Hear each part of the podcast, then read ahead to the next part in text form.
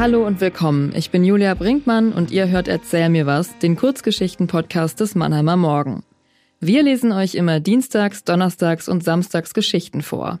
Geschichten, die an unserem Schreibwettbewerb Erzähl mir was teilnehmen.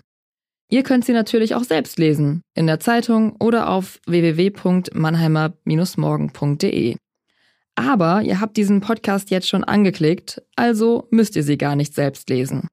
Sondern ihr könnt sie euch vorlesen lassen von Stefan Dettlinger, dem Kulturchef des Mannheimer Morgen. Wie ihr dann über die beste der insgesamt zwölf Geschichten abstimmen könnt, erfahrt ihr am Ende des Podcasts. Heute hören wir die erste der zwölf Finalistinnen-Geschichten zu unserem diesjährigen Thema Krieg und Frieden.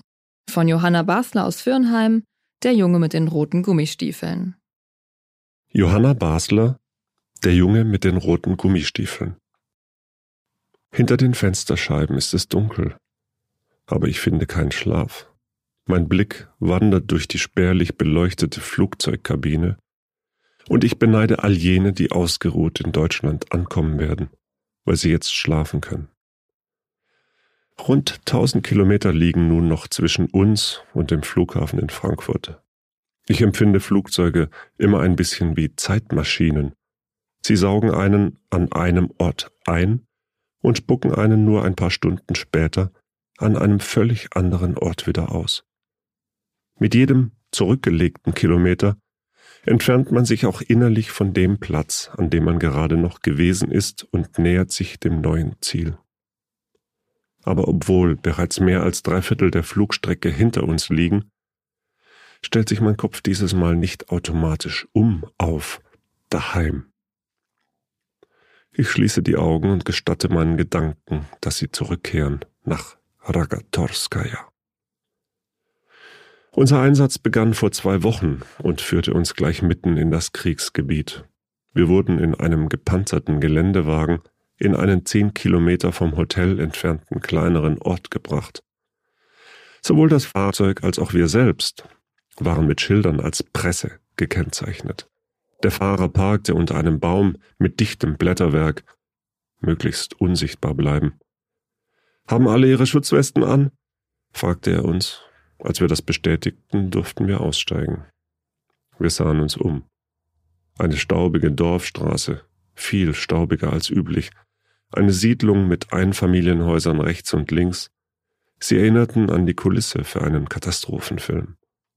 Zerborstene Scheiben, rußgeschwärzte Mauern, eingestürzte Wände, ausgebrannte Autos, Vorgärten mit Kinderschaukeln und Blumenbeeten, übersät mit Trümmern. Gespenstische Stille, plötzlich unterbrochen durch ein klägliches Winseln.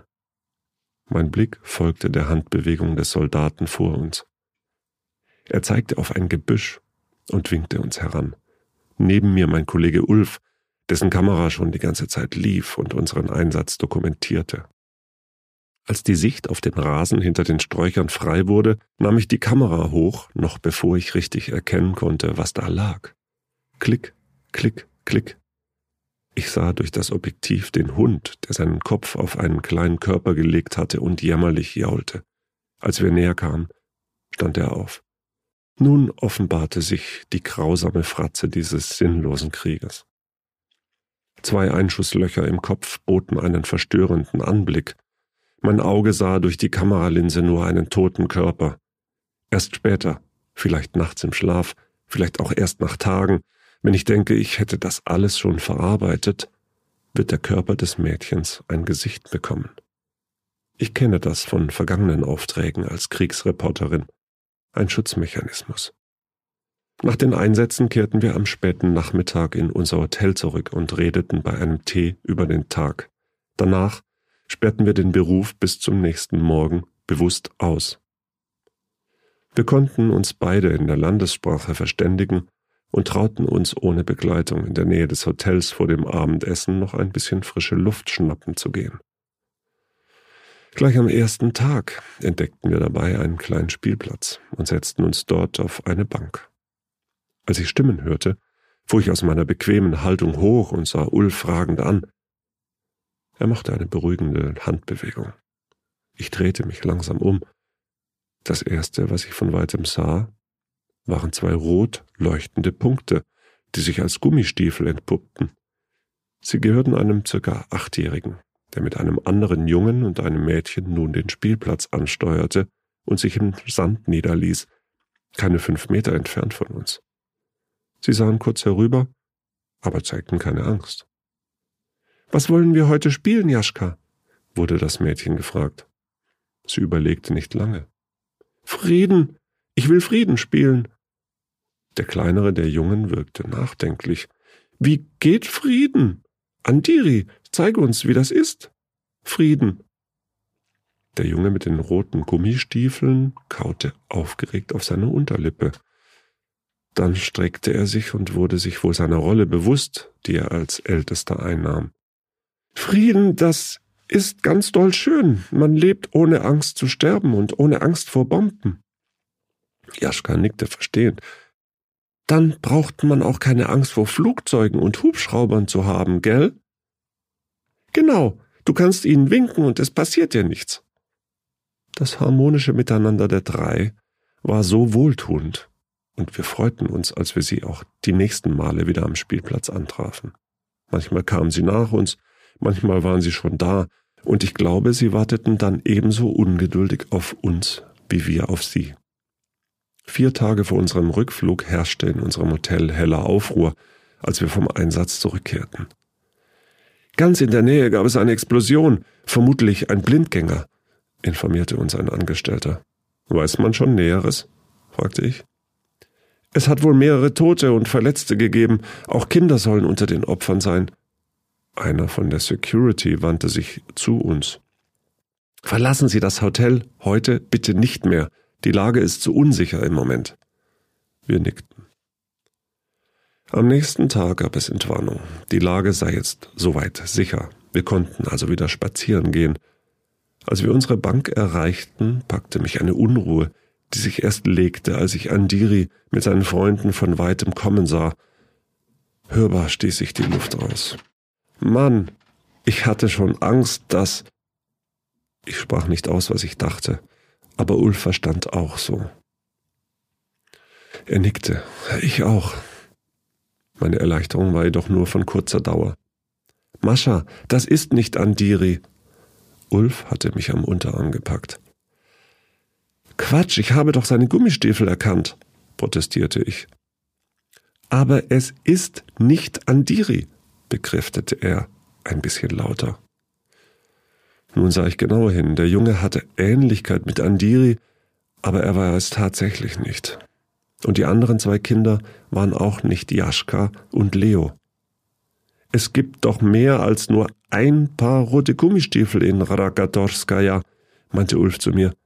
Aber sich nur ein Paar mit einem Blumenaufkleber an der Seite, entgegnete ich ihm traurig. Vor dem Hotel kaufte ich die regionale Abendzeitung. Als ich sie aufklappte, wurde mir übel. Was ist los, Mascha? Du bist plötzlich ganz blass. Wortlos reichte ich ihm die Zeitung. Dann sah er es selbst. Ein Bericht über die Explosion gestern. Die Schlagzeile lautete Blindgänger explodiert, zwei Kinder sterben, vier werden verletzt. Darunter ein Foto. Ein Feld mit herumliegenden Kleinteilen und mittendrin zwei leuchtende rote Flecken. Der Blumenaufkleber war nicht klar zu erkennen, aber ich wusste auch so, dass es die Gummistiefel waren, die ich von dem Spielplatz nur allzu gut kannte.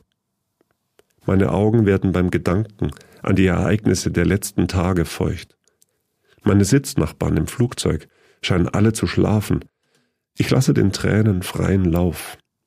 Sie auf dem Gesicht zu spüren, heißt mich zu spüren, und das tut gut. Ja, ich werde auf mich achten. Unsere Redaktion bietet nach belastenden Auslandseinsätzen Supervisionssitzungen an. Ich nehme mir vor, dass ich dieses Mal von dem Angebot Gebrauch machen werde. Ich bin gerne Journalistin. Meine Arbeit ist mehr Berufung als Beruf. Die Berichterstattung aus Kriegsgebieten empfinde ich als wichtigen Beitrag, den betroffenen Menschen eine Stimme zu verleihen und die Realität vor Ort in die Wohnzimmer zu tragen.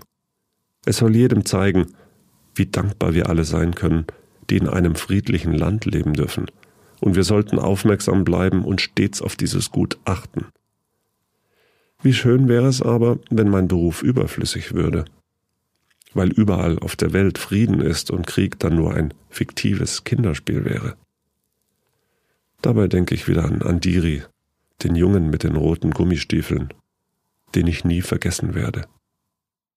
Das war Der Junge mit den roten Gummistiefeln von Johanna Basler aus Firnheim, gelesen vom Mannheimer Morgen Kulturchef Stefan Dettlinger. In der nächsten Episode Erzähl mir was am Donnerstag geht es weiter mit Wie ich in zehn Minuten meinen inneren Frieden wiederfand von Michelle Gauss aus Neunkirchen.